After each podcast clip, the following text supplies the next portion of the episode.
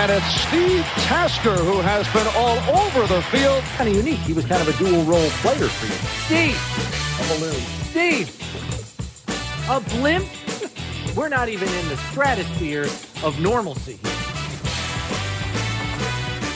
Hey, hey, what do you say? We're back from vacay here on One Bills Live. Chris Brown, Steve Tasker, back in the saddle for a, a single edition this week.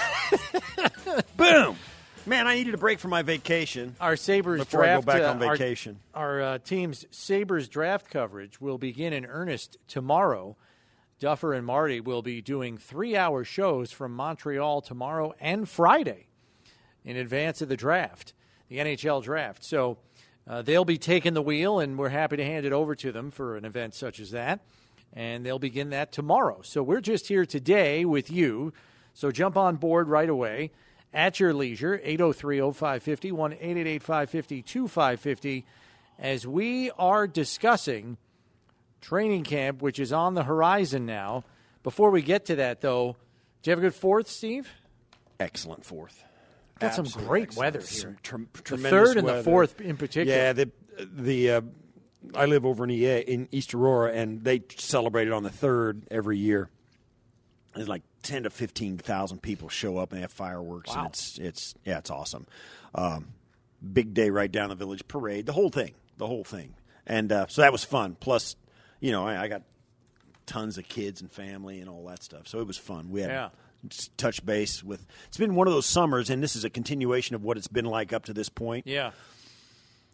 Everybody really seems so happy to be back out and Oh, about yeah. in the public. Definitely. There's still that vibe of the we're just kind of emerging and getting back into it. And there's certain things like the Fourth of July. This is the first Fourth of July that. The first full summer, yeah. Yeah, that's been free of the pandemic, and everybody's just still feeling that a little bit. So there's still that kind of fun vibe going on about everything. We uh, we just did the pool day. Yeah. Barbecue, you know, the good old fashioned American hot dogs and apple pie kind of Fourth of July. Had a cornhole tournament uh, with the family there, so that was good. Intense, intense competition. Well, we had I'm sure. we had two sets of boards going at once, you know, so we had the Oh, brackets. wow. We had Had the brackets set up there, court single elimination. Center court and court one. yeah, yeah. We uh, we did get some protesting because um, let's just say my backyard isn't exactly level in all areas, so some people were a little were a little disappointed that one of the boards was clearly tilted to the right about just- five degrees. Let me just say this though: if there's going to be a family tournament and anything, it's not really real until there's a protest. Yeah. And we had that. So I guess it was real in every sense of the word. Now I know I was telling you this earlier, Steve. You know, I'm I, I'm I try to pace myself because you know, I and I'm not even talking about the drinking. I'm talking about the eating because I don't really drink that much anyway. But the the food, I was just doing the usual. Burgers and dogs. I was on the grill, so I was busy. And, you know, you always make extra 'cause, you know, somebody's got a little, little extra hankering for you know one extra hot dog or whatever. Or they drop one in the fire, whatever. And I got to tell you, I had it down almost to the letter. I made like six extra hot dogs for a party of fifteen, and they were all gone by the Oh, end of the oh, night. there you go. So I, because you know, the last thing you want is seven extra hot dogs sitting in your fridge, you know, wrapped up in foil for a couple of days. And Before you throw them out. you reheat that, you reheat those, and you're regretting it if you eat them.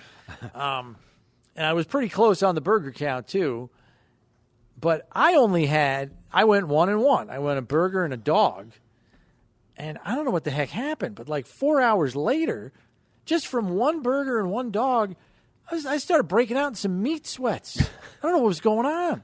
A little dehydrated. like I get to about eight o'clock, and I'm like, I need a bottle of water.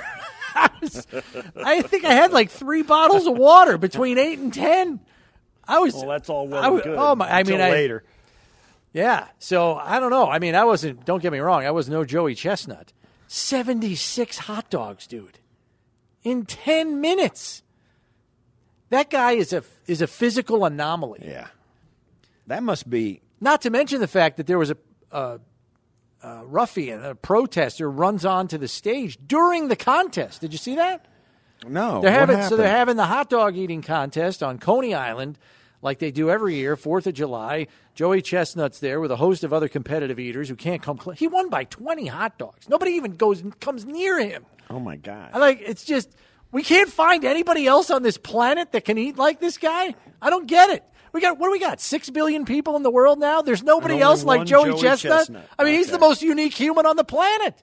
So what about the protester? What, what's he protesting? So they're so they're about three minutes into the competition. Three minutes in, and the guy runs right up onto the stage in front of Joey Chestnut, assuming he's on camera, and he holds up this sign, something about galactic. Um, I can't even remember what was on the sign. Guy's got like a Darth Vader helmet. It was ridiculous. He's out there and he holds up the sign. Joey Chestnut in mid hot dog puts the hot dog in the other hand, wraps the guy in a headlock, and wrestles him away from the table. Security was there a short time later and tackled the guy, and Joey goes right back to eating. Didn't even lose his lead. It was unbelievable. Joey Chestnut, an American icon, Steve. Wow, that's- and he had an immobilizer boot from an ankle injury. So the guy's I got saw him. guy's got a peg leg. I saw and he's wrestling protesters down to the ground. He's unbelievable. He's an That- American icon. That passes into legendary status right there. Not only Winning because- by 20 hot dogs in a leg boot and wrestling a protester The to the ground that gets in front of the camera. The next closest competitor was at 56. He's 20 behind him.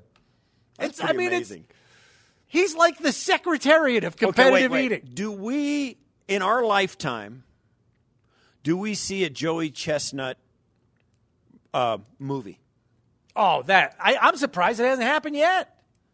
What's he won it? Like 12 of the last 13 years? I think he had like a stomach the- bug one where's the time ant- and where's- didn't win. Right? Where's the, you know, what's the story? Where, where's the drama going to be in the Joey Chestnut? Well, I, I mean, I will say this because who plays Joey I know when Drew Drew Cerza has Wing Fest here Labor Day weekend every year, and he does get Joey to come up for the winging. He, he doesn't win that every year, and he they he said he was going out to Las Vegas this weekend because they got a chicken finger eating contest out there. He doesn't win a lot of the other contests. He wins some of them. I don't know what it is. He owns the hot dog thing. He's got that thing down, and nobody comes close. And it was funny because I, saw him on the Today Show the next morning. They were interviewing him. And like, he's- he said, they, they asked him how you feel, and he says, usually takes me about a day and a half to recover. I'm, I'm feeling rough right now. You probably don't want to stand next to me because I smell like meat. yeah. I mean, you eat 76 hot dogs, that's coming out of your Come out of pores. your pores, yeah. I mean, wow. That's amazing. no, those are meat sweats. yeah. So I don't know what was going on with me with just one hot dog and one hamburger, but apparently I. We it was a huge weekend for. We're not big goer outers, Okay. but we were out Saturday, Sunday, and Monday nights this last weekend. How'd you hold up? Well, I'm I'm at the point in my life now where I can kind of sleep late if I feel like sleeping late. So I'm kind of ba- I'm bouncing back a little better than most people. Okay. because I'm you know the house is empty for the most part. But three straight nights is, is three straight stretch, nights takes its toll. for you. It takes its toll. Yeah, yeah, and it it was a great weekend though. One of the all time great ones for us, and it was. Uh, uh, just because of the weather and the atmosphere and the and the and the you know the reunion type stuff, plus the the village we live in over there has just got something going on all day, every day, every weekend. It seems like so. It was it's been fun, but I'm yeah I'm I'm not really complaining about coming into work today because I could need a I need a break from my vacation From your leisure time. From my leisure time, and then yeah I'll, I'll be ready to take the rest of the week off though. Okay. All right. So this is a nice respite. Sure. From my respite. I, I could see. I could see how that is the case. We're like less than three weeks away from training camp, bro. I know it's it's exciting. The 24th they report, and that's just the afternoon. Nothing's going on on that Sunday. It's July They just gotta get 24th. themselves They, there. they get checked in, and there'll be the obligatory videos of guys carrying air conditioners into the dorm rooms. Yeah. But then the next morning, Big mattresses. the next morning, Monday the 25th, you and I are going to be over there. We're going to be standing there watching practice, and we're going to be on the air at 1 o'clock in the afternoon after practice is over. So, Mm-hmm. And that's when you and I both made jokes about we're going to be shifting gear, and that's it, man. We're like locked in for the duration till Indeed. February. It's going to be good. Let's go. I think there's a couple of teams that always start earlier because they play in the Hall of Fame game.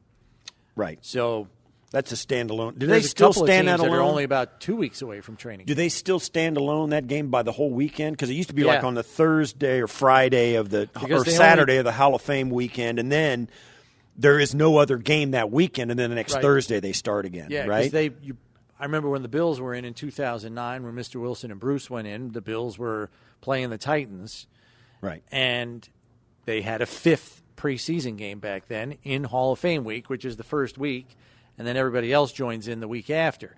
So the Bills and the Titans played five preseason games that year. Yeah, we did that. And now it's only Oh, three, God. so the Hall of Fame game is a fourth for whoever has the extra one. We did that. It seems like uh, we had an extra preseason game a couple of times during the Super Bowl year. There was one time, one year where we were playing like 25 games, 16 regular season games, four preseason games, and um, an American Bowl game in the preseason as an extra one, and The playoff. and then we had a wild card division championship Super Bowl.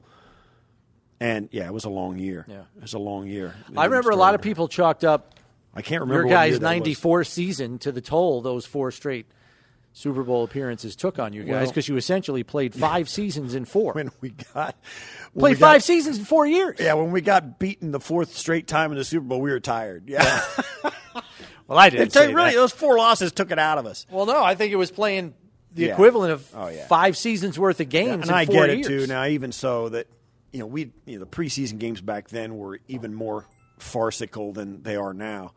Uh, particularly when you got guys that are going to be first ballot Hall of Famers and a first ballot Hall of Fame coach, and nobody playing in those games.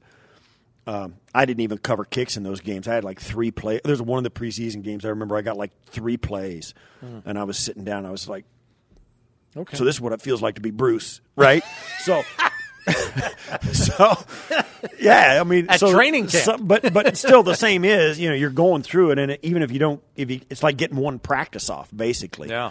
and uh, it was long seasons, so yeah, it's we're about ready to get that started, and hopefully, uh, once again, the Bills go deep into the postseason. That is the hope and the expectation. Uh, NFL news and notes. While we were gone, Steve, the the as the Cleveland quarterback turns kept turning. You know, Deshaun Watson, the case wrapped up late last week. They are anticipating that you know Sue Robinson's got to hear everything, decide on everything. When that's coming down, we don't know. There's talk that settlement talks may resume since you have an NFLPA side, an NFL side, and then the arbitrator, who is Sue Robinson. But we're just going to have to wait and see. Meanwhile, CBS Sports' Josina Anderson is reporting that previous reports stating the Seahawks have never really been that interested in Baker Mayfield are inaccurate. So there seems to be conflicting reports here as to what is true and what is untrue. Do the Seahawks or do the Seahawks not have an interest in Baker Mayfield as a potential quarterback acquisition? Um, I know in I know you feel this way, so I'm not afraid to say this on behalf of the show. I think if you or I had Drew Lock and Geno Smith as options for the starting quarterback, take all of the negatives of Baker Mayfield as a player, whatever they might be, I think I'd still take him over Yeah, those two there- guys. There's they're dumb to say there's not interested in Baker Mayfield. Now, here's the thing: Uh, they're not going to give up three first rounders, Yeah. and his whole take his whole salary on on a one year deal and all that yiggity yiggity. They're not they're not going to do all of that. Now they'll take him, but this it's for their price. Yeah. that's that's the simple. And that's why it the hasn't happened yet with them or Carolina. and I and I that told matter. you this too. I, I think that Cleveland is playing this right because there's no reason for them to give up anything because they they're sitting where they want to be. Whether and despite the the idiotic hole they've dug for themselves, paying two guys sixty five million dollars combined, And neither may play. and no- neither one of them's going to take a snap for them. Besi- aside from that, in the in the Baker Mayfield Seattle Seahawks talks, the the Cleveland Browns hold all the cards.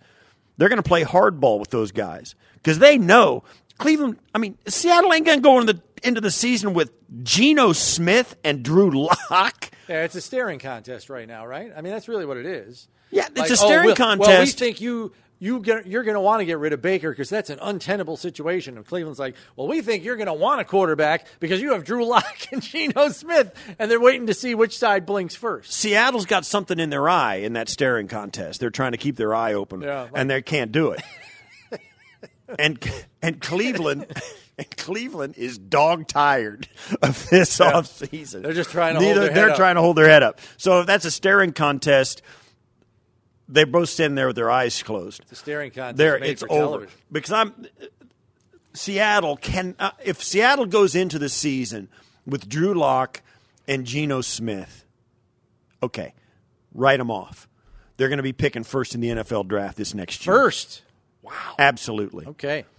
If- Even ahead of your beloved Chicago Bears. Sorry, I couldn't say that with a straight It'll be close. It'll be close. It'll be. It'll, I'll, I'll give you a handful of teams that are in that competition For the right now, basement. for the basement: Seattle, Chicago.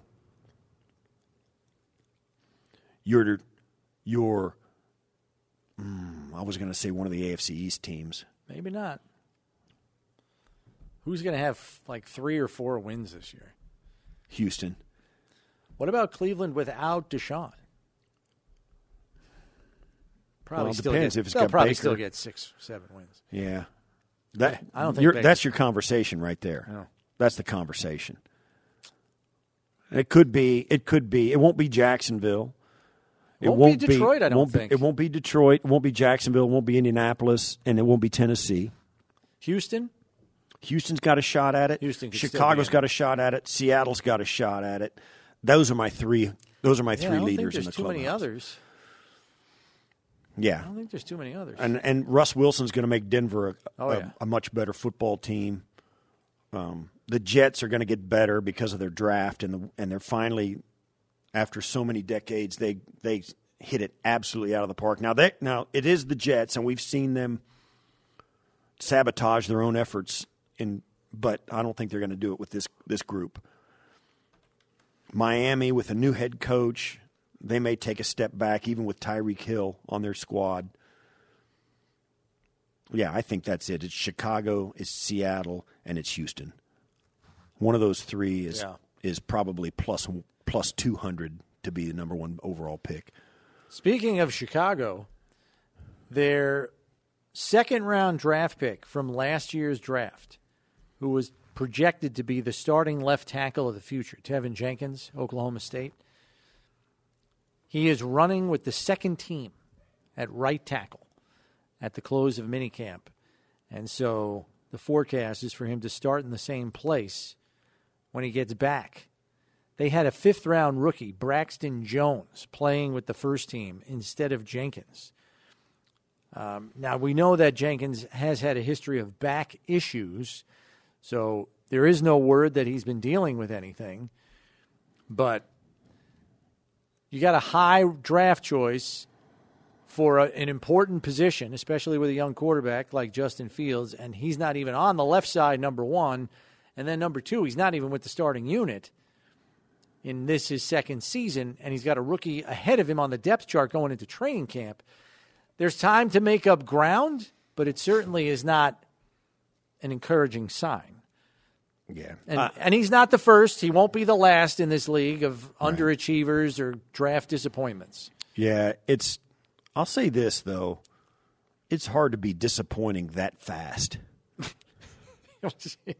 yeah, I think about it. yeah. I mean, there's You usually get a lot of a lot a little more rope too when you're a first or a second round That's got to be. He's got to. He had to have come in and said or done some things that are like, "What are you doing?" Like you know, late for meetings, just Grossly overweight. Yeah, uh, yeah, whatever, whatever it is, and attitude, whatever it is. It's really difficult to disappoint that fast when you're that high a pick and with those, those kind of expectations. Now there are there has been a coaching change there, so the the, the people that, well, yeah, and a new front office too because it's Ryan Poles. So they are not beholden to Teven Jenkins as a draft choice because this this regime did not draft him. So they're taking him at face value, and at face value, he's second team right now.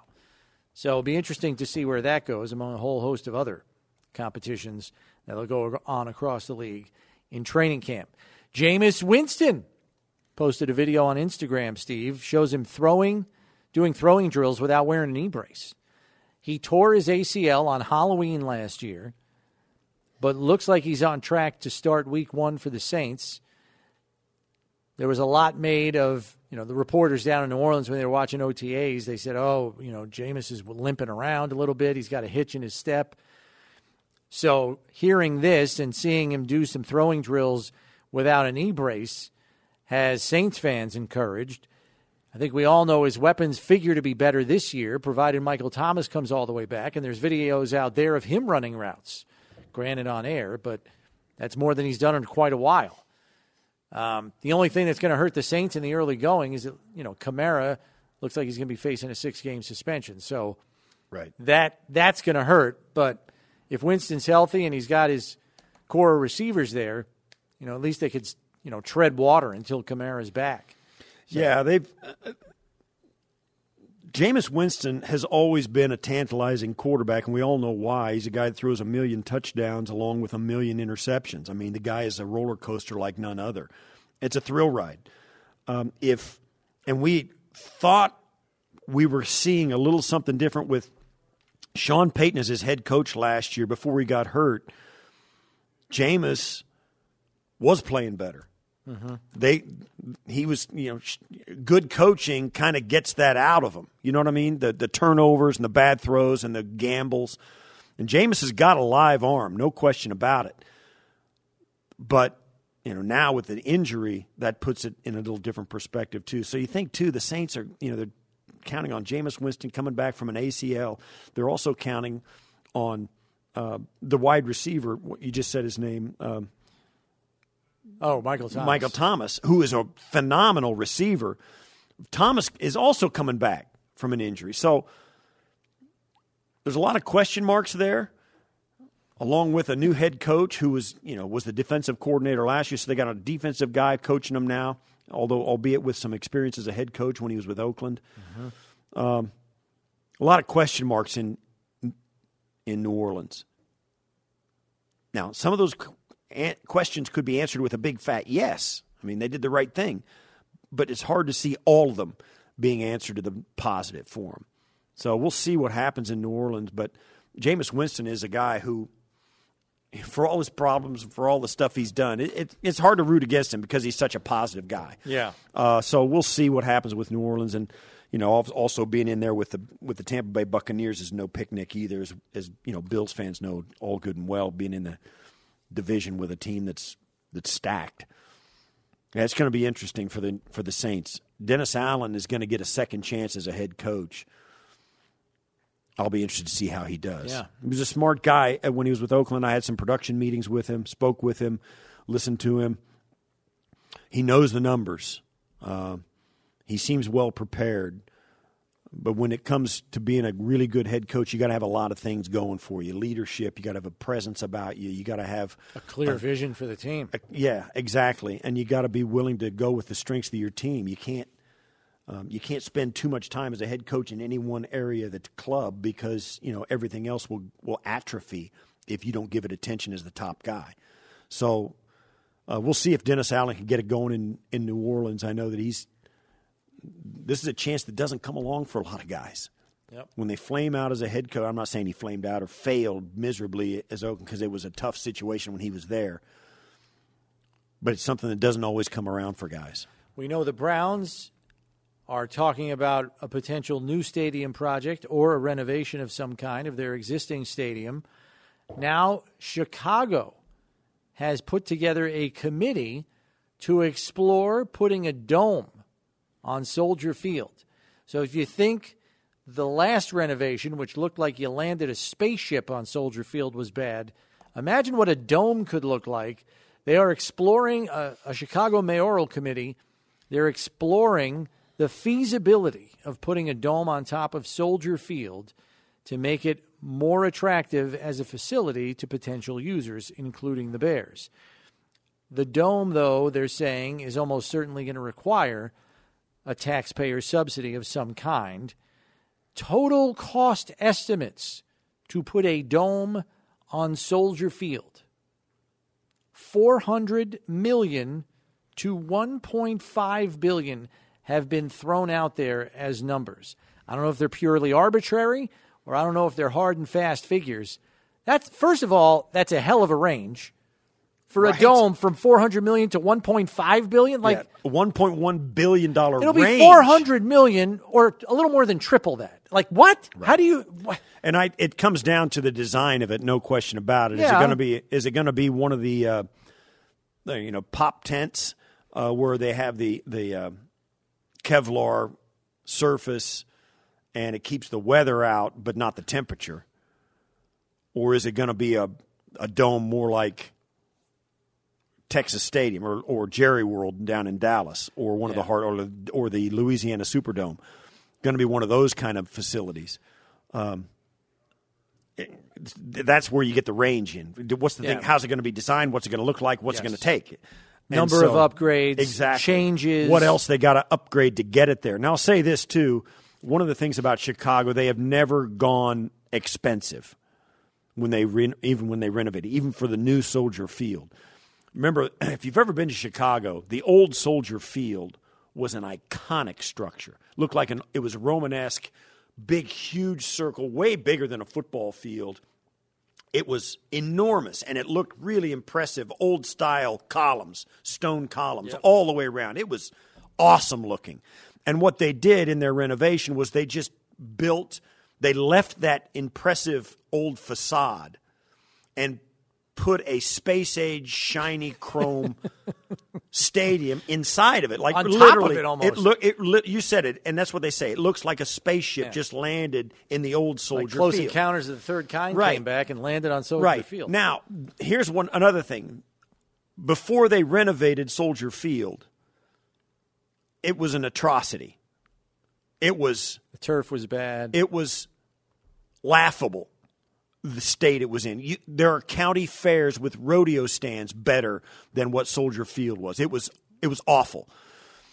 So that when they renovated it, whether it was good or bad, when they did it and put a new stadium in it, everybody loved it because it was light years from the from the barn that with the dirt floor that they were in for decades Basically, anything would have been better. anything would have been better. So the fans loved it. Critics who'd seen other stadiums panned it. They said, What the heck is "What do this? you? This is ridiculous. What is it?" They didn't like it, Yeah. and for a lot of reasons. There were the the traffic flows, the concourses, all the stuff that makes it. It, it was horrible, but it was new, and they loved it. So you can imagine what they're going through now in Chicago with this renovation. Or that you know they're going to shoestring it again it'll be upgraded and they'll be better, particularly in bad weather games. But my my expectations are are uh, appropriately low. The thing is, for 1.5 billion, you could build a whole new thing from scratch. I know. You, I mean, I understand and respect the to the history of Soldier Field, but if One you're going to get up to 1.5 bill, just build a whole new thing. and don't let's not forget, they got to this point where the politics in Chicago, as pristine and angelic as they are, I say that with great sarcasm, finally got to the point where they started addressing Soldier Field because the ownership of the Bears bought land out in what I, I can't even remember the name of the suburb, way north by a racetrack. Like Arlington Heights, racetrack out property. Arlington Heights racetrack. They bought the land, got the optional land. They're going to build their own stadium out away from the city, which will draw all the revenue away from the city as well. They said, "Oh, oh, hold on." So them doing that, getting the option, starting to say, "Listen, we're just going to finance it ourselves. and We're going to get it done." The Chicago, city of Chicago finally said, "Oh, well, maybe we'll put uh, four hundred million. Maybe we'll put a one point five billion dollar roof on the old stadium. How do you? What do you think? That's where they're at there, and that's that's how multi layered the politics are in Chicago and why they're at this point. And this was months ago when they f- first. This was last year when they took up the option on the Arlington Heights stuff. Yeah. So it's a train wreck in Chicago, man. both politically, Both politically and football wise. That's why they're going to be they're going to pick first in the draft. To, to, to They'll be in the discuss, we'll put that on the whiteboard. To discuss bigger and better things as it pertains to football, with Bill's training camp closing in, we ask you today who must have a great training camp this summer and why. We know this is not going to be an easy roster to make for some. Who has to put together the best training camp of their life to give themselves the best chance to be on this roster come week one. 803 0550, the number to get on board, 1 888 550 2550, or you can hit us up on the tweet sheet at One Bills Live and give us your response there. There's plenty of people to choose from, I can tell you that. Steve and I will get into some of the names we think belong on that list and why next here on One Bills Live, presented by Kaleida Health. It's Buffalo Bills Radio.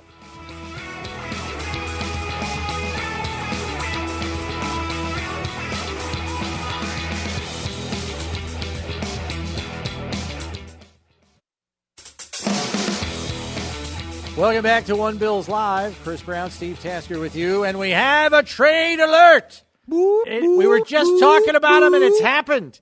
It's unbelievable. Trade alert. Baker Mayfield has a new football team. It's the Carolina Panthers who are acquiring Baker Mayfield from the Browns for a 2024 conditional fifth round draft choice. I'm assuming if he starts a number of games, it could become a fourth rounder. Uh, this is according to NFL Network's Ian Rapoport and Tom Pelissero. And they split. The deal is pending a physical. All parties split the financials. So he was due $18.85 million. So cut it in half and 9.42 for each team to pay. And Baker gets a chance to compete with Sam Darnold to start. Who got drafted two picks after him in the 2018 NFL So you get draft. the one and the three pick of the 2018 draft. And then you also have Matt Corral, who was a third rounder that they drafted this year. And you'd trade all of them for the two guys selected after after those. Two Well, the- I mean, the there's three. still time for them to pick up Josh Rosen if they Yeah, want. they could pick up Josh Rosen as well. They're not. They're Get not all getting the hands on misses. the other two though. But that that uh, all right. So Baker Mayfield is going to play for Carolina yeah. for his eighteen point eight five million. Well, you're assuming he's starting. And well, if he's on the team, he makes it. Sam Darnold. He didn't he just sign a, an extension? What is his deal? I will. I will check, but I. I think He he, is- signed an extension after he was traded there, Yeah, but that was over a year ago. So That's this is going to be I will check on really is really interesting. Um, that's been spoken about a lot, and well, now it makes perfect sense why Seattle said, "Hey, we didn't, we didn't want So, him." Anyway. no. we didn't want him Darnold- anyway. Darnold, just like Baker Mayfield, is on a fifth-year option, eighteen point eight five million. So both of these guys are making identical money. Last year, their contract, and Carolina's only Carolina Mm-hmm. is only paying half of Baker Mayfield's money. If Baker Mayfield is this much better than Sam Darnold, I think Sam's get, I think Darnold's getting thrown overboard. Yeah, they might hit the little button on the eject seat. So yeah, that's I don't know. Does Maybe he? do. Let me ask you this: in the NFC South, No, because they're still on the hook. They're is- still. He's not going to stick around because they're still on the hook. It's guaranteed money for Darnold. oh yeah, They're both guaranteed, so they're going to both still be there. They're going to dead become, cap if they cut him. Yeah, They'll probably be roommates on the road. it'll be like being on the pre-draft circuit all over again. This is oh, great. Gosh. Let me ask you this: in the NFC South, does Baker Mayfield, as the starting quarterback for the Panthers, move the needle for you at all? Tampa is ex- com- expected to be the class of the division. If Jameis bounces back with a productive season, they could be flirting with second place. Nobody thinks Atlanta's going to do much of anything. Um, so, what, does Mayfield move the needle for you at all in that NFC South race, or are the Panthers still a third place team at best? I still think they're. I think it's Carolina may be able to give New Orleans a a, a run for its money. Yeah, if their if their dynamic back is healthy, they- and you know that They aren't out, They aren't beating Tampa Bay. No. but they will get some help because Tampa Bay has never beaten New Orleans in, or they haven't. It's been like five or six years since they've beaten New Orleans in Tampa Bay or in New Orleans, one of the two. I think it's in New Orleans. right. So they Tampa Bay has Brady's struggled. lost twice to them Right. So there is that. Um, in New Orleans. Yeah, So that'll give them some help in the division. But yeah, I, I still I'm with you. I a fifth round, a conditional fifth rounder for the first over player for, taken first overall in 2018. Mm-hmm. They got the first overall pick of that draft. The fourth overall pick of that draft is what Darnold was. Man. But Kyler Murray. how the turntables. Kyler Murray has already tweeted out um, some encouraging words for Baker, who is a fellow Oklahoma alum, like Kyler Murray. Kyler Murray succeeded Baker Mayfield after he left. And it's all caps, workout exclamation point with the shush emoji to uh, Baker Mayfield there. Uh, I don't know if you were aware of this, but Tom Pelissero has mentioned this. Week one, Panthers versus Browns. Panthers Browns. Oh, Nelly! In at Browns? It, where is it? Are we going to find that out? I, Panthers host the Browns. oh, okay, that's even better. That So it's down in Carolina. It would have been better in Cleveland. It would have been for us.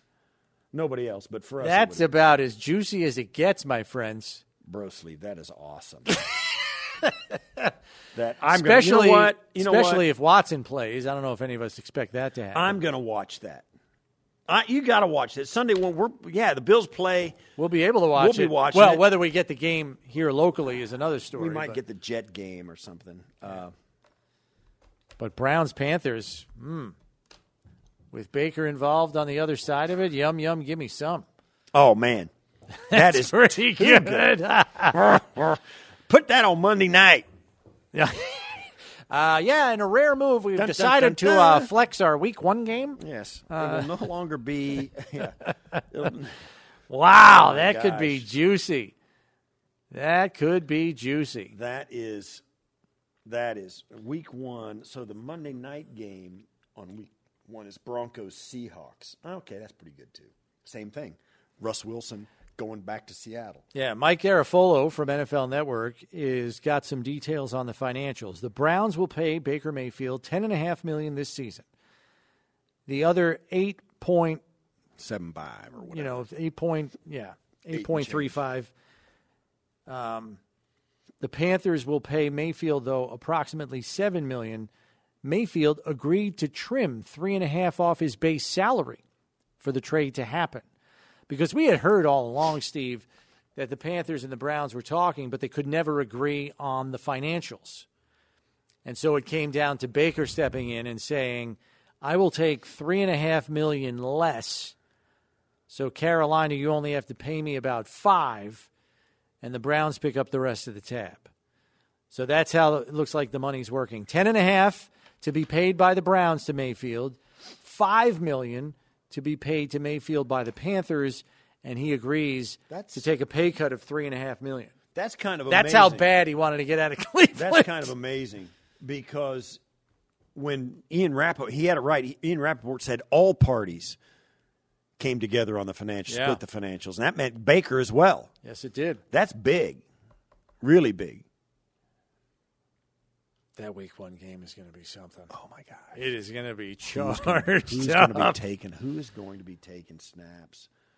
And oh man, That's uh, that's some pretty cool stuff. that's a that's a big trade alert for July the sixth. What do you think? How about that? All right, so you get into training camp. It's Darnold, Mayfield. Darnold is the guy that's making big money. Mayfield's now just a guy. He's not even making backup money as far as the Panthers are concerned. They just gave up a fifth rounder for him. You got to think Baker's, a, and I think most of us do, or maybe not all of us, think Baker's a better quarterback than Sam Darnold. He's he's shown more. He's been a little more consistent. He struggled to win. He played hurt last year. He can But- retain plays. But Darnold has, you know, just hasn't gotten it done at any level for any team he's played for, last year included. That's going to be really intriguing when um, to see Baker Mayfield. That's a training camp everybody's going to have their eyes on. You got two Yeah, former top three picks Yeah, going at each other. I mean, that's that's going to the national media will be descending on Carolina Panthers. think about camp. it. there were five quarterbacks picked in the first round of the ni- 2018 draft. Baker Mayfield, Sam Darnold, Josh Allen, Josh Rosen, and Lamar Jackson. Yep.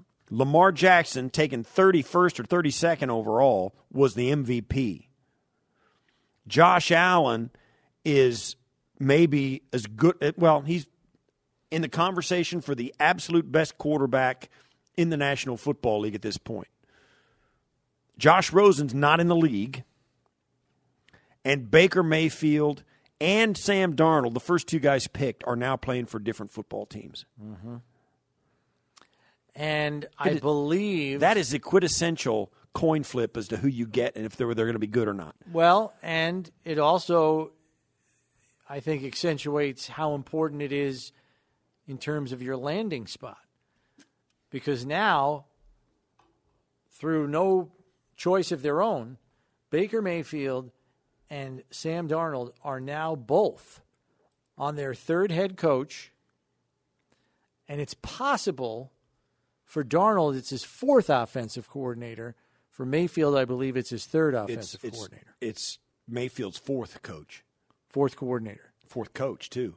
He came in with Hugh, Do- Hugh Douglas, Hue Jackson. Hue Jackson, Freddie Freddie Kitchens, Kitchens, fourth head coach. Stefanski. Holy mackerel. And now the guy in Only Carolina, the third head Matt coach Rhule. for Darnold. Jeez, ay.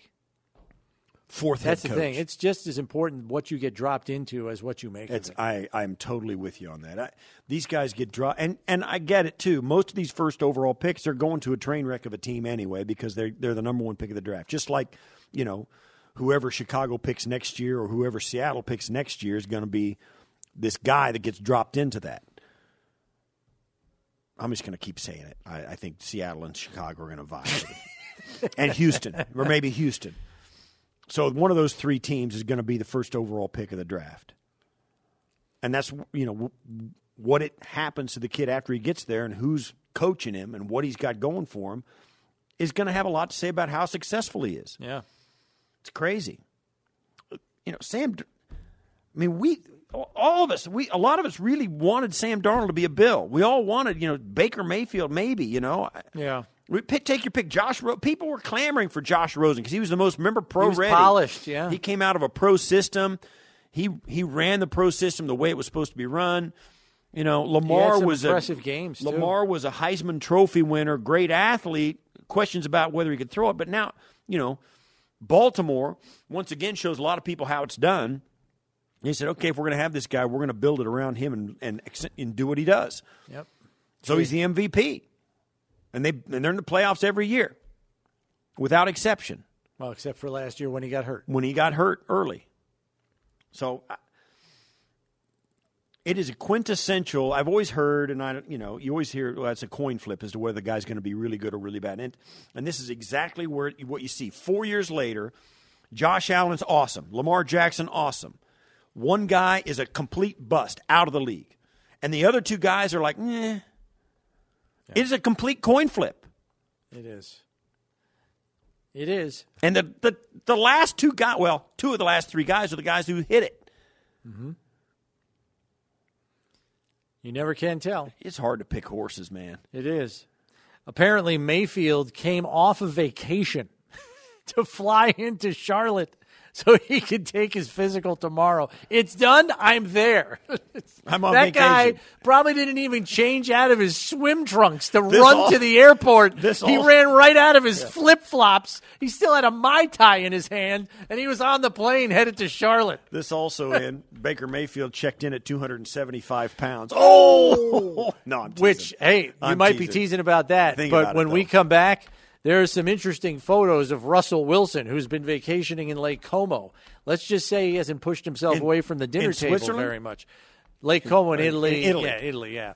Um, there's some You can do it in- there's some it interesting TMZ photos. you can get it done. I, I in think he's Italy. got a few LBs to lose. Oh my goodness. Uh, we could get into that next, along with some of your thoughts on the tweet sheet as we ask you what Bills player must have a great training camp this summer. We're back with your phone calls and your tweets next here on One Bills Live, presented by Kaleida Health. It's Buffalo Bills Radio.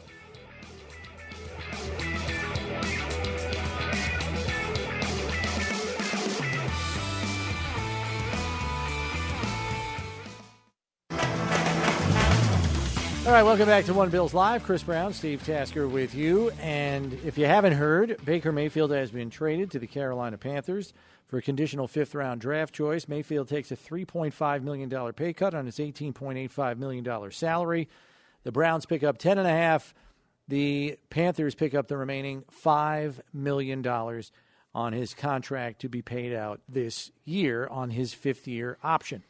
So, be interesting to see how that training camp unfolds. But speaking of training camp, we are asking you what Bills player must have a great training camp this summer. We know this is a roster that is not going to be easy to make. Which one of the players on the roster do you feel has to really hit it out of the park in July, August, in the preseason to ensure a spot on Buffalo's 53 man roster? So, where else do we go but the tweet sheet for your answers at One Bills Live? And tweet sheet brought to you by Corrigan Moving Systems, the official equipment moving company of the Buffalo Bills.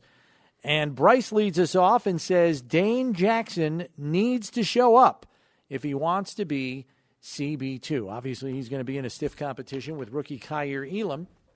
I think you can make just the same argument for Kaiir Elam, though, Steve, because Oh, yeah. we know how Sean McDermott and his coaching staff work. They typically do not hand anything to rookies, especially starting jobs, unless they prove they deserve to be in there and they can trust them.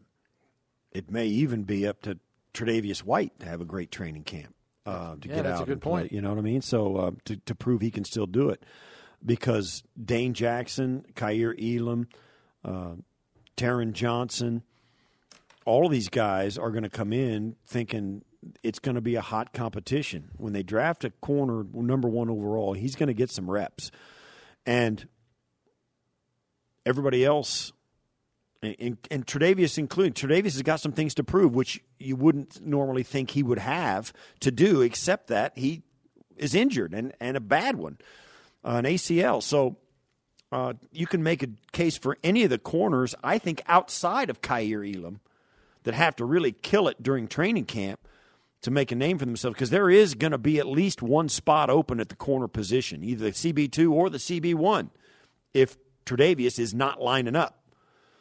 Um, the difference is if Tre'Davious isn't going to line up for training camp and he's going to be delayed at all, then there's two spots open, CB1 and CB2. So then you have then there's mm-hmm. some space there for guys to make a name, for, even if you're the the third corner, you know, you're going to make the team. I think when I say that, and when I saw this question, when we came up from this question, who has to not, it's it's like to make the team.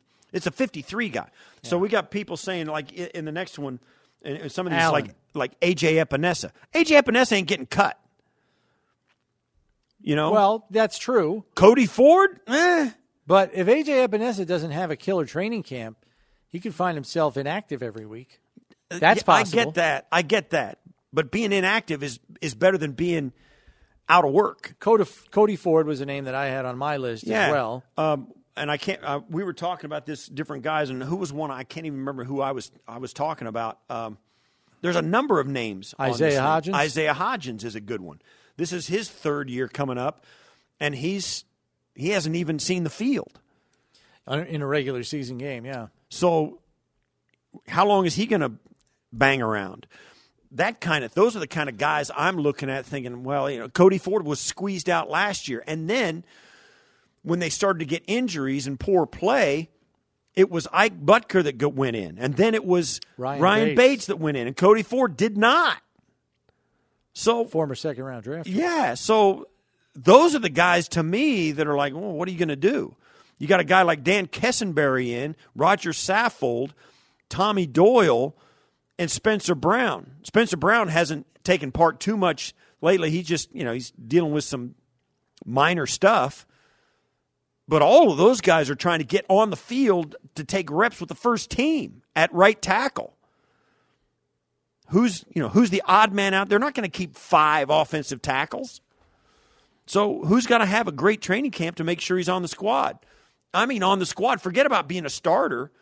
I mean, that's to be- me. might be Tommy Doyle because he Right. was, you know, he was a rookie here last year and was one of the swing tackles, and even got some time on the field. But Now you have a veteran like Quessenberry here, you know, among others. We're talking about we're not talking about guys who are going to be a starter or a backup. We're talking about guys who are going to be a backup or or inactive or out of the off the team. That's what we're talking about. Those are the guys. That's the those are the spots that you have to look at. It's not you know Dion Dawkins doesn't have to have a great training camp. You know, but Cody Ford, yeah, Tommy Doyle, yeah, my, my uh, you know Bates, Yeah. you know those those kind of guys are yeah those those guys may be completely out of the NFL if they don't have great training camps. So that's kind of the, the the gist of the question I was getting more at when we when we put this out there. I know that there are going to be starters for battle spots for battles, but I don't know. Somebody's going to have to if if it's Tre'Davious White and Dane Jackson or Kaiir Elam, who's the guy right behind them? Them and, and Taron Johnson. Who's the fifth corner? Yeah. That's that's the guy that's got to have a great training camp right there. No question. We have to take a break here because when we come back, joining us for the second hour of the show will be former Bills wide receiver J.D. Hill and the co author of a book on Hill by Lou Giardino, who wrote Go Long, the story of J.D. Hill. We'll be here next with J.D. Hill and the author on One Bills Live, presented by Kaleida Health. It's Buffalo Bills Radio.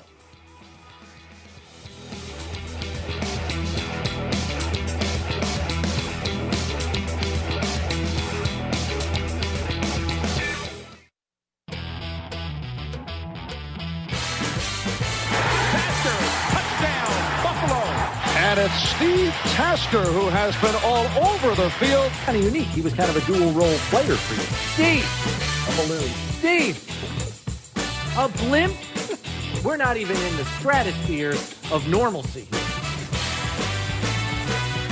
All right, welcome to hour number two here on a Wednesday. Chris Brown, Steve Tasker with you, and pleased to be joined now by the two, two of the three members, anyway, of a main book project on uh, the autobiography of J.D. Hill, uh, co-author Lou Giardino, and former Bills wide receiver J.D. Hill joining us on the show here in hour number two. Guys, welcome into the show. Glad to have you.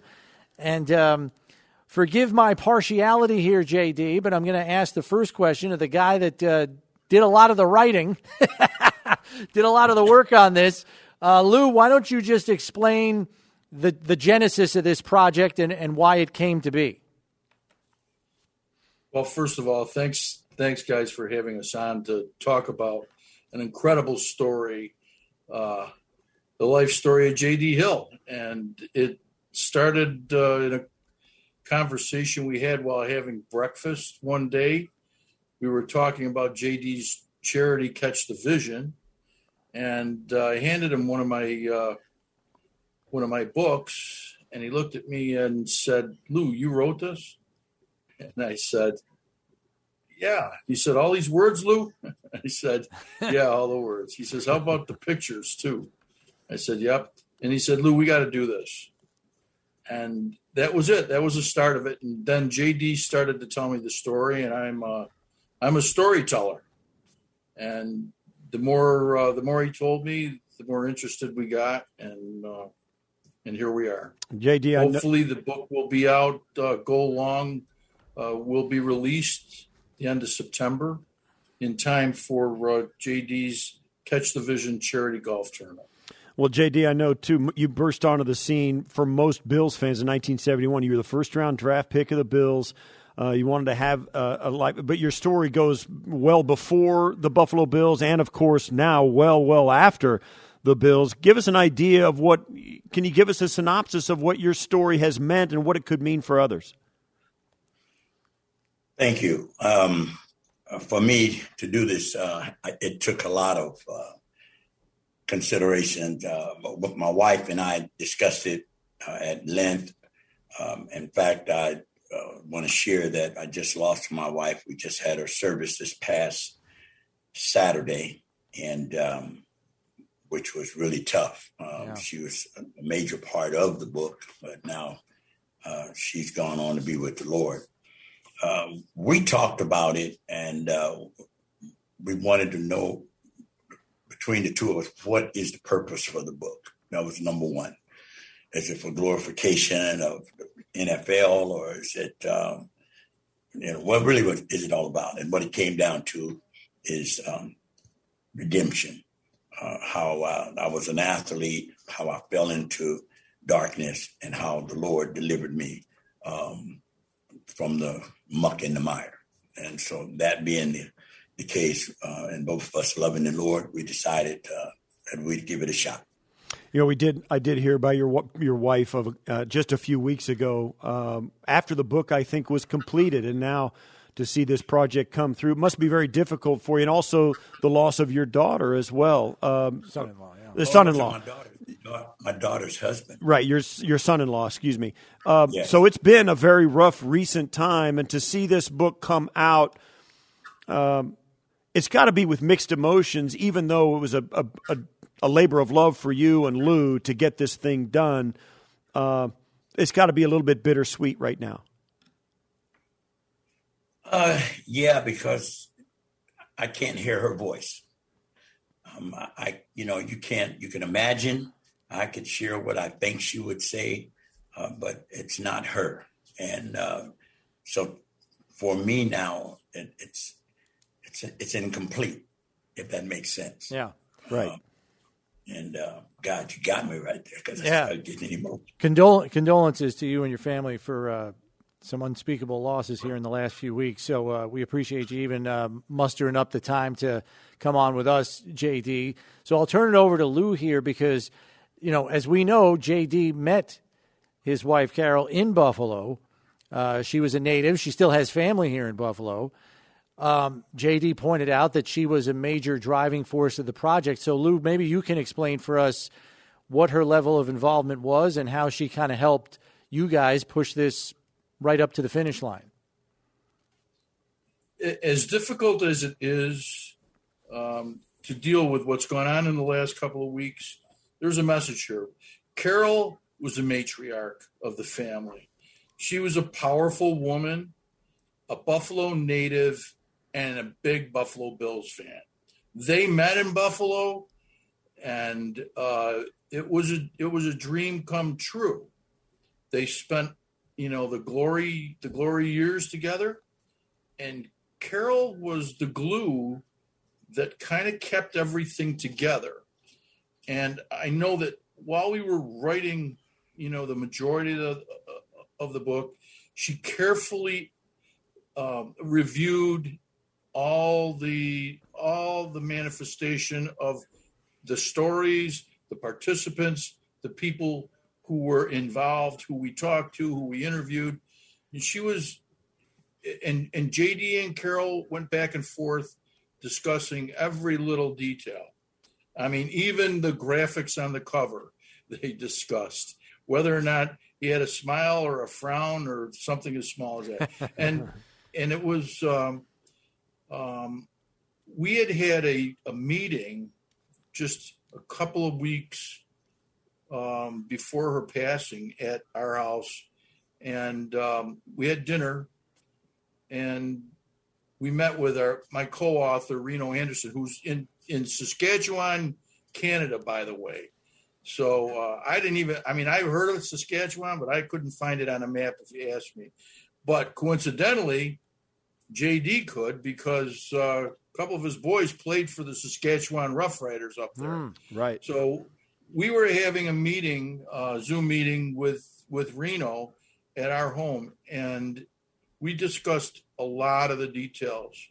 And the one thing I could say about this is that her passing, um, it was tragic, but her memory will live on a lot longer with this book being out there. So, de- uh, JD's dedicated the book to Carol, rightfully so. She was a powerful influence through their whole life. Um, and and that story started a long, long time ago, and it's a great story. JD, I know that you know, as I said, your first round draft pick in 1971 of the Buffalo Bills. Uh, you're going to have this book coming out in September, uh, hopefully for all of us. any plans to come back to Buffalo, maybe do a book signing, making some appearances, and, and to promote this project? Yes, in, in fact, uh, I'm going to be back. Uh, Steve probably is aware of the, the alumni weekend right. uh, that's coming up um, here in late late this month. Um, I probably will be in the Buffalo area around the 21st through the 27th. I'm looking to be there. Um, one, one of these things is kind of humorous to me is God. Remember, I played with a guy named O.J. Simpson. Right. And the name of, and the name of the book and title of the book is Go Long. I didn't get to do that much. yeah, right. well, you did. They just didn't throw you the ball. Right. Um, that was the problem.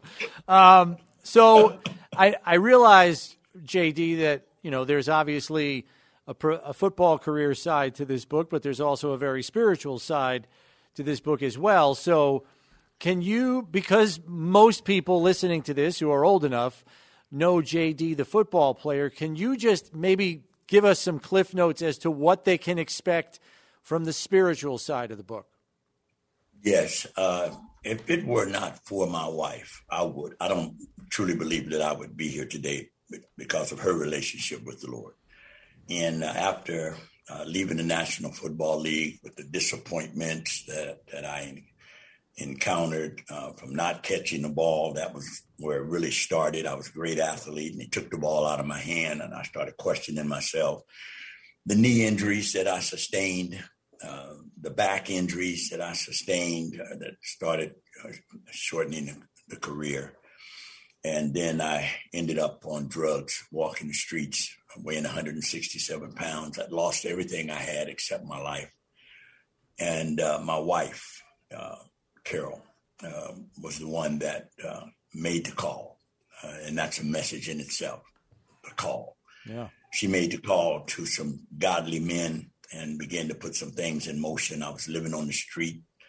Um, and uh, if it wasn't for her, I, I truly can say, and my belief, is that I would not be here today. Um, another thing I'd like to just say with that is that a lot of people are ta- are focusing on addiction rather than mental health. It's got to be something mental that's going on that would cause a person, and I use myself as an example. What is it? What, what was I going through in my mind, my mental state that would take go from a number one draft choice, an all pro, a great receiver, to being walking the streets with nowhere to live in three feet of snow in Buffalo without a jacket, walking in the snow to find drugs. That's mental health. And a lot of times we're focusing so much on the addiction that we're not looking at that person's uh, the mental health aspects of it. And so I just thought I would share. Yeah, that. absolutely. Yeah. Absolutely, yeah. And uh, Lou, I know you you had to be kind of you had to walk in. I don't know. I don't know how how well you knew JD before you started this project. Obviously, you were well acquainted. What did what revelations came about during this project that really opened your eyes to what JD's life has been all about? Well, the uh, the fact that JD has taken up his life uh, in the form of a ministry is um, that, of course, is the his goal, his mission. But my feeling was that the that the story was a, was much more powerful than that, and it was it's a it was a lifelong challenge, a struggle coming from, you know, uh, poor neighborhoods, growing up with that, meeting all the challenges, facing off with some of the uh, uh, the toughest people on the planet and still still getting himself to the pinnacle and making those choices on the way up. And what it really boils down to, and this is the message in the book, and I think this is where we are. It's what does it take to be a difference maker? And there's a whole section in the book dedicated to that, to being just that. And early on in JD's career, there were coaches, amazing coaches, and I had the the opportunity to interview 98 year old coaches. And that's just an amazing thing. The fact that they're still here and the fact that they can tell the stories and and to understand how much they influenced JD through his rise and how he met every challenge, and there were a lot of them. You know, you, you got to read the book to, to to see what they are, and then being faced with things going on in his life, up and down, up and down, and he just never gave up, and he always went long. He he went for the long ball. Sometimes you catch it, and sometimes you drop it. Hey Lou, I didn't drop none. uh, last oh, one, they were tipped, JD. Yeah, that's right. Last they one, were tipped. Last one I got for you, JD, is I understand that some of the proceeds of the book are Who going am I to. talking to? You're talking to Chris Brown. I'm asking you this question. This last one here. Okay. Um, I understand some proceeds of the book are going to benefit your personal ministry, Catch the Vision. Why don't you just share with us, you know, how you're pouring into others with with that ministry? Thank you. Um, Catch the Vision is Proverbs 29 and 18 says, Where there is no vision, the people shall perish. And uh, I caught the vision of uh, making a difference in people's lives because it was people that made a difference in my life. And uh, giving back is a requirement.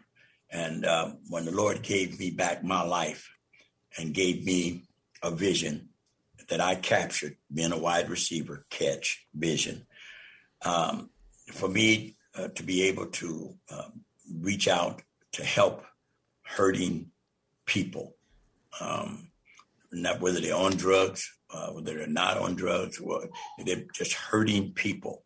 Uh, God has given me that that vision. And one of the stories I, I, never share, and this probably one is that I was um, I was never I only saw my father, my real father, in my life one time, and uh, I got one touch from him. I asked him for fifty cents, and he walked by me and pushed me into the wall and said, "Move, boy, I ain't got no money." And that was a stimulant for me as a kid that I was going to show him one day that what 50 cents really was. And, uh, and so for me, I just uh, want to be able to use my life uh, to let people know that there is a, a, a, thing called overcome and that God is a God of grace, mercy, and forgiveness. And because without him, uh, none of this that we're doing, even this talking that we're doing now, would not have t- would not take place. JD Hill, former Buffalo Bill, uh, Lou Giardino, thanks so much for joining us. JD Hill, Go Long, the story of JD Hill. Hopefully, it'll be released this September. You get a chance to read it. Thanks, guys, for being a part of the show today, and uh, we wish you all the best and hopefully cross paths here in Buffalo in the future. Thank you so much for having us. Yeah, no go problem. Bills. Yeah, go Bills, go and good Bills. luck with the book. Bills. Good luck. Thank you. All right, that's JD Hill and Lou Giardino joining us here uh, with that interesting new autobiography, Go Along, the story of J.D. Hill, expected to be out uh, on Amazon and all the other places where you can buy books uh, in late September. So keep an eye out for that. Because just to talk at 15 minutes with him, it sounds like one heck of a story. Uh, even beyond the disappointment of his playing career due to injuries and, you know, being on a team that ran the ball 45 times a game. Um, you can bet JD would have much rather played in this era of football. Right. Yeah. Instead of uh, the uh, Three yards in a cloud three of yards dust. in a cloud of dust when you're out there, if, the only time you went long was to try and take a DB with you, yeah. uh, hoping As you a were decoy. covered. Yes, as a decoy. Uh, so yeah, an interesting story there. Be, be sure to keep an eye out for that book. Go along, the story of J.D. Hill. We wanted to get back to the tweet sheet as we were asking you today, who on the Bills roster must have a great training camp and why. And we go back to the tweet sheet and some of your comments there. And we left off with Steve, who said, I feel like AJ Epenesa is the guy that needs to shine at training camp. This year is number three for him. It's the year he needs to take a big step. It may be do or die year that may determine whether he is a Buffalo Bill moving forward. I hope he shines. Now, Steve is of the opinion, and I would probably share this, that Epenesa, I don't think, is in danger of getting clipped off the roster, but uh, it could impact how often he sees the game field if he doesn't have and demonstrate measured and defined progress with his individual game here in year three. We saw flashes of it, Steve, last year, but it just wasn't sustained consistency. And this is something that Leslie Frazier talked about during OTA sessions, and not only for Epenesa. He said for Basham and for Rousseau as well. He said the time for inconsistency for those three is over. Right. They need to play well and play well all the time, not just Yeah. flashes. And and certainly those guys have had moments where and games where they played well. It's just been hard to sustain it for them. Yeah. Uh, we've talked about how AJ Epenesa fought his weight his first year, uh, then last year uh, was in a better place. But it was that he's in a position where the team has continued to put high value draft assets in his position, he being one of them. Ed Oliver, uh, Boogie Basham, and of course uh, Greg Rousseau, all three other guys who were also in that mix. So he's not only in it against guys who he's not he doesn't have any cachet that other guys in his position don't. He's Right. not a high draft pick that they got to make work. Um, he's just another guy in that realm. Right. So he's got to be consistent and do some things um, that we haven't seen him do consistently enough. Let me throw another name at that position at you Shaq Lawson. He's really got to have a big training camp, doesn't he? I think he does. Because you got three young guys in the pipeline that were high draft choices of this regime. Number one, Von Miller. Now I know Shaq does offer position flexibility because he can kick down inside on passing downs. He did that his last year here in 2019 with great success. But he's got to really show up here in training camp because there's no guarantees for for him either. You know, among veterans, he might be one of those veteran type players that really has to show up and show out to ensure he has a spot on this roster with as deep as that end position is. Yeah, there's a it's a crowded field, and it's a crowded at the top. You know, they've got some guys with some chops in uh, and some cachet. So it'll be interesting to see what Shaq Lawson brings back to the Buffalo Bills, and he's been around. You know, he came from the Bills. He then went to Miami He was with the Jets for a minute. Um, there's a reason he's bounced around.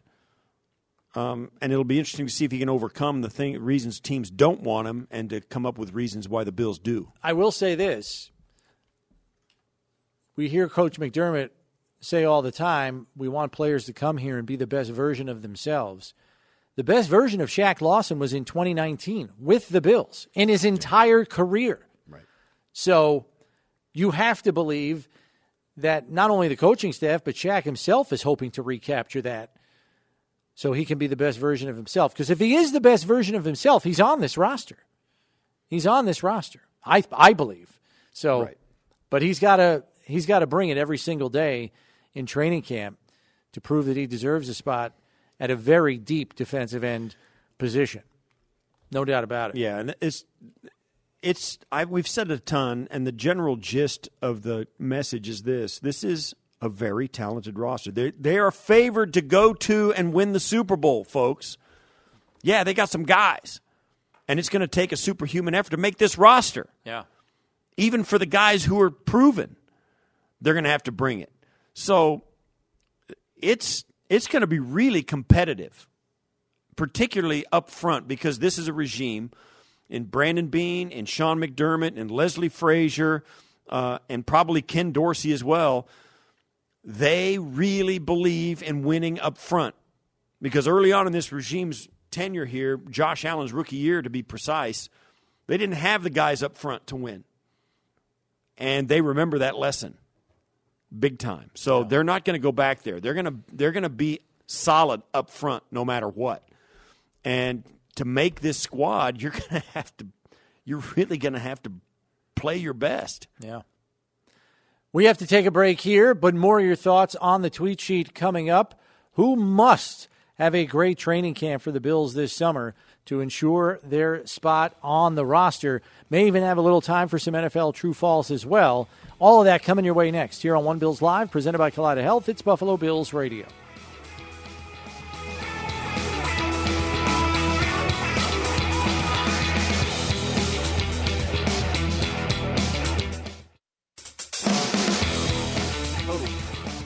We're back on One Bills Live. Chris Brown, Steve Tasker.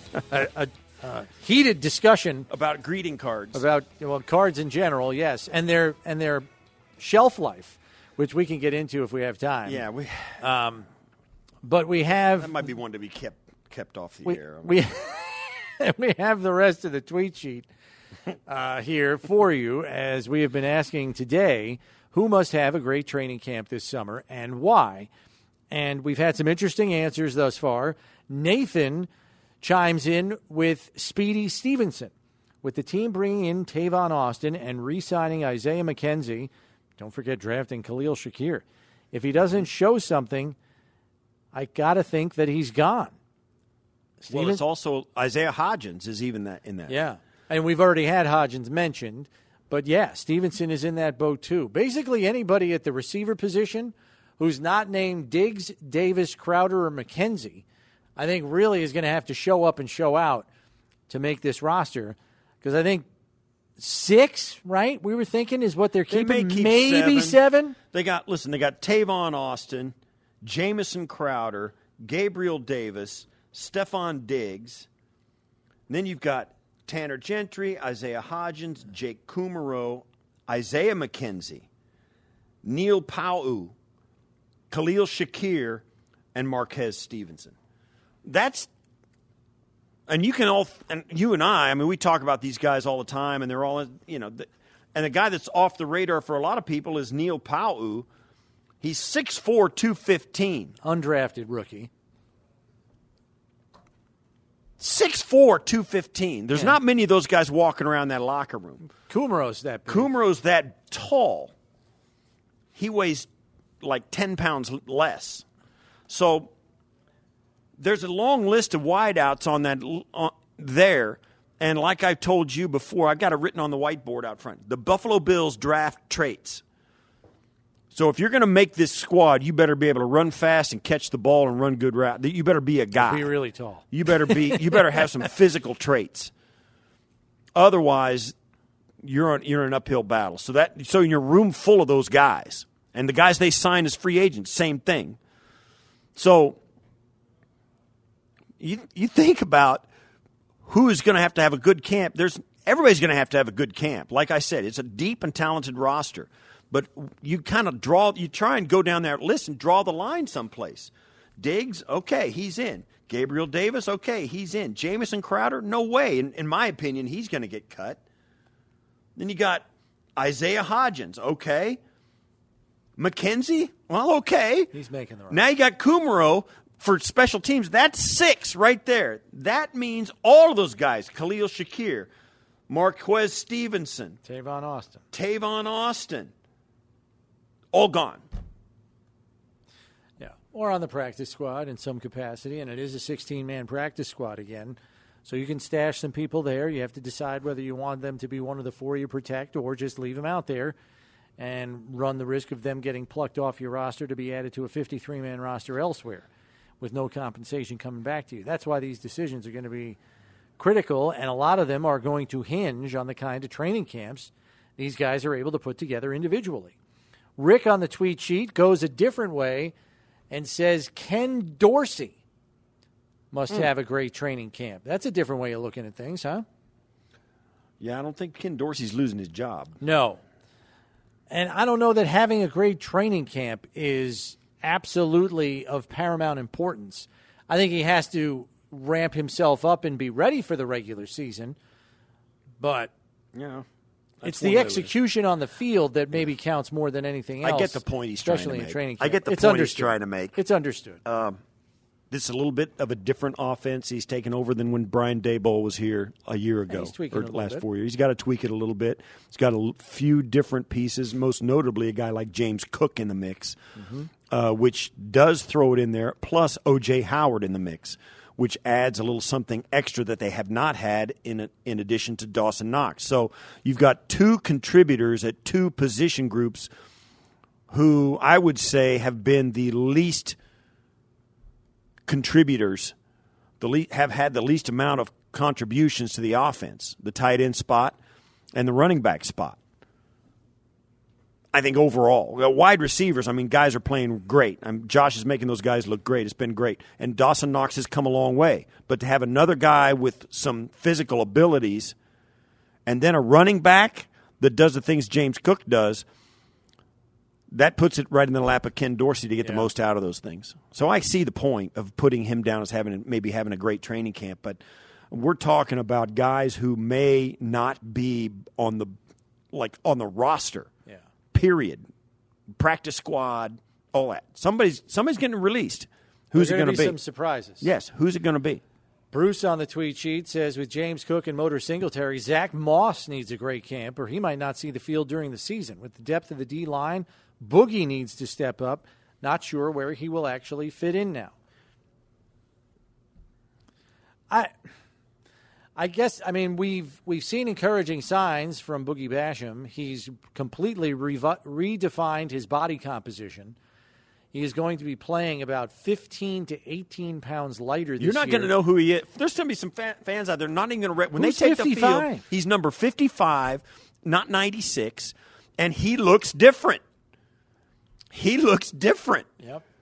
And we're seeing some shots of him now on TV This where he's number year. 96 from last year, and he, you know, he had some moments. Let's face it, he, he did. He had some moments, but he looks like a different different human being than he did last year. And his teammates have said as much as well. I mean, we were talking to AJ Epenesa in the spring, and he was telling us that Boogie's got that quick twitch to his get off now at the line of scrimmage, which, if you're coming off the edge, that's pretty important quality to have. And he's got that now because he's not playing at 272 anymore. He's playing at 258, Right. 256. So I'm, I'm encouraged to see what he brings to the table in training camp. But yeah, he's got to step up. Zach Moss is an interesting one, Steve. And the reason it's interesting is because I think we can all agree that at its core, you're looking at an offensive backfield that will, to some degree, have a committee at work. I do think Singletary, barring a poor training camp, will still be the main ball carrier. James Cook, I don't know how he does not factor in based on the skill set he is bringing to the table. He'll be competing with Duke Johnson, who matches he matches Cook the most in terms of skill set overall. And that leaves you with Zach Moss, who can give you short yardage in between the tackles, power type running that the other three cannot, at least with the same degree of effectiveness. But is that enough to keep him on the roster? It's, it's a valid That's- question. Yeah, it's a good question. I mean, you look at, at where the roster is now. Zach Moss is is listed at 205. Devin Singletary is 203. Duke Johnson is 210. James Cook's a buck 90. There's not too much difference in these guys. You know, Raheem Blackshear is a buck 90. Uh, so- Undrafted rookie, yeah. Undrafted rookie. Out of Virginia Tech. you know, uh,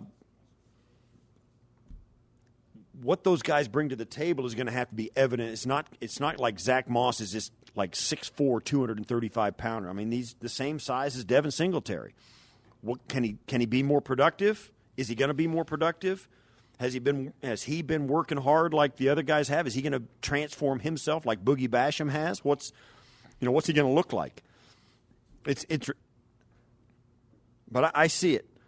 Um, Duke Johnson, Zach Moss. One of them is going to be a practice squad or off the squad, off the team if James Cook, Devin Singletary are the top two. They're not, they're not going to keep, you know, they, you know, Taiwan Jones is going to be on there, so that'll be mm-hmm. third running back. They're not going to keep five running backs on a on a Sunday.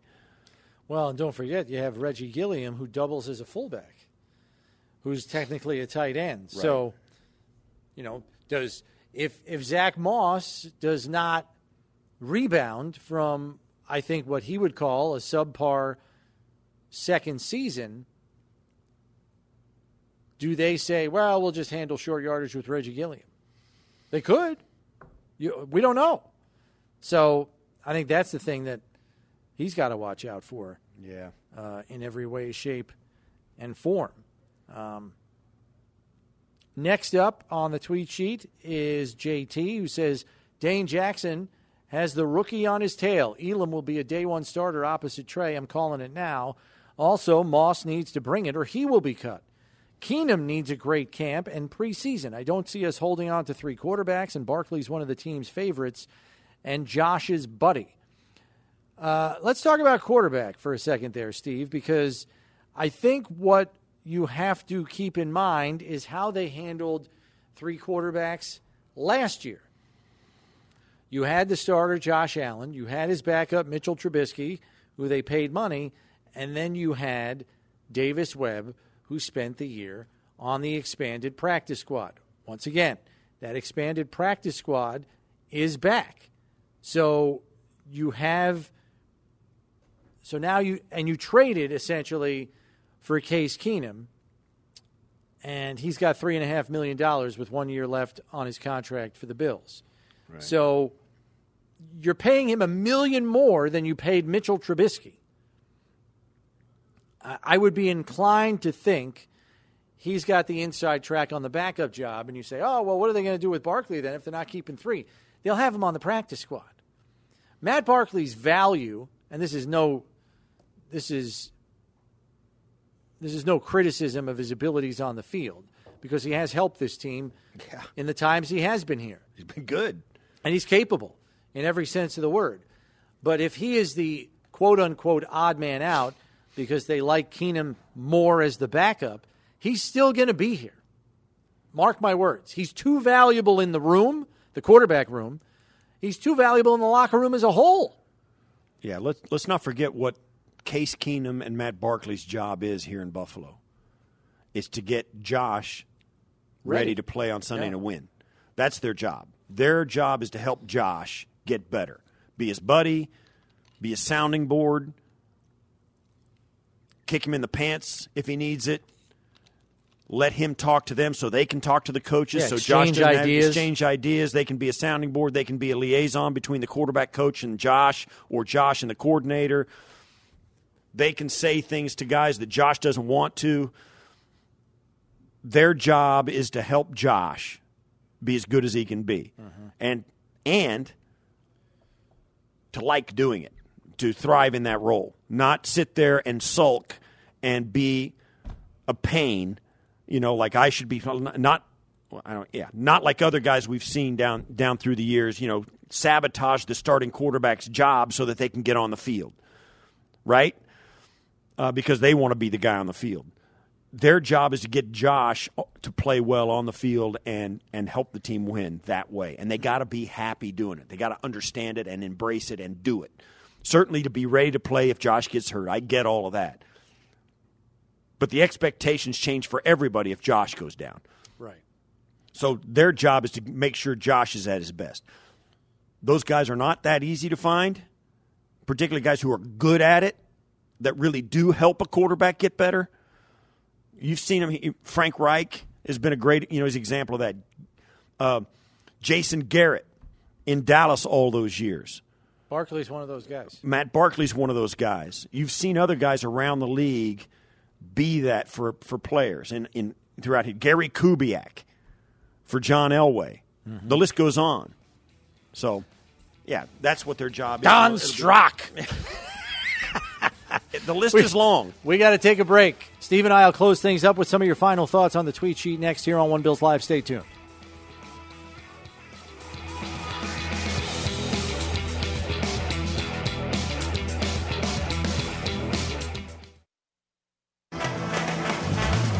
So we'll uh, give credit where it's due to Warren Sharp from Sharp Football Analysis. In the wake of the Baker Mayfield trade to the Panthers in exchange for a fifth round conditional pick, in 2024. Warren Sharp has pointed out that the Panthers have traded away the following a second round pick, a third round pick, two fourth round picks, a fifth, and a sixth, all to assemble a quarterback room of Sam Darnold, Baker Mayfield, and Matt Corral. Yeah.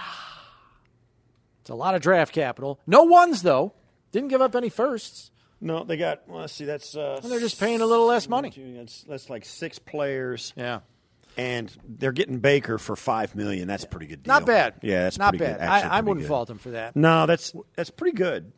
We have to uh, remind you we are not here tomorrow or Friday because we make way for Sabres Live, which will have wall to wall draft coverage for three hours tomorrow and Friday. Get ready for those three first round picks for the Sabes. We'll catch you next week. Take care, everybody.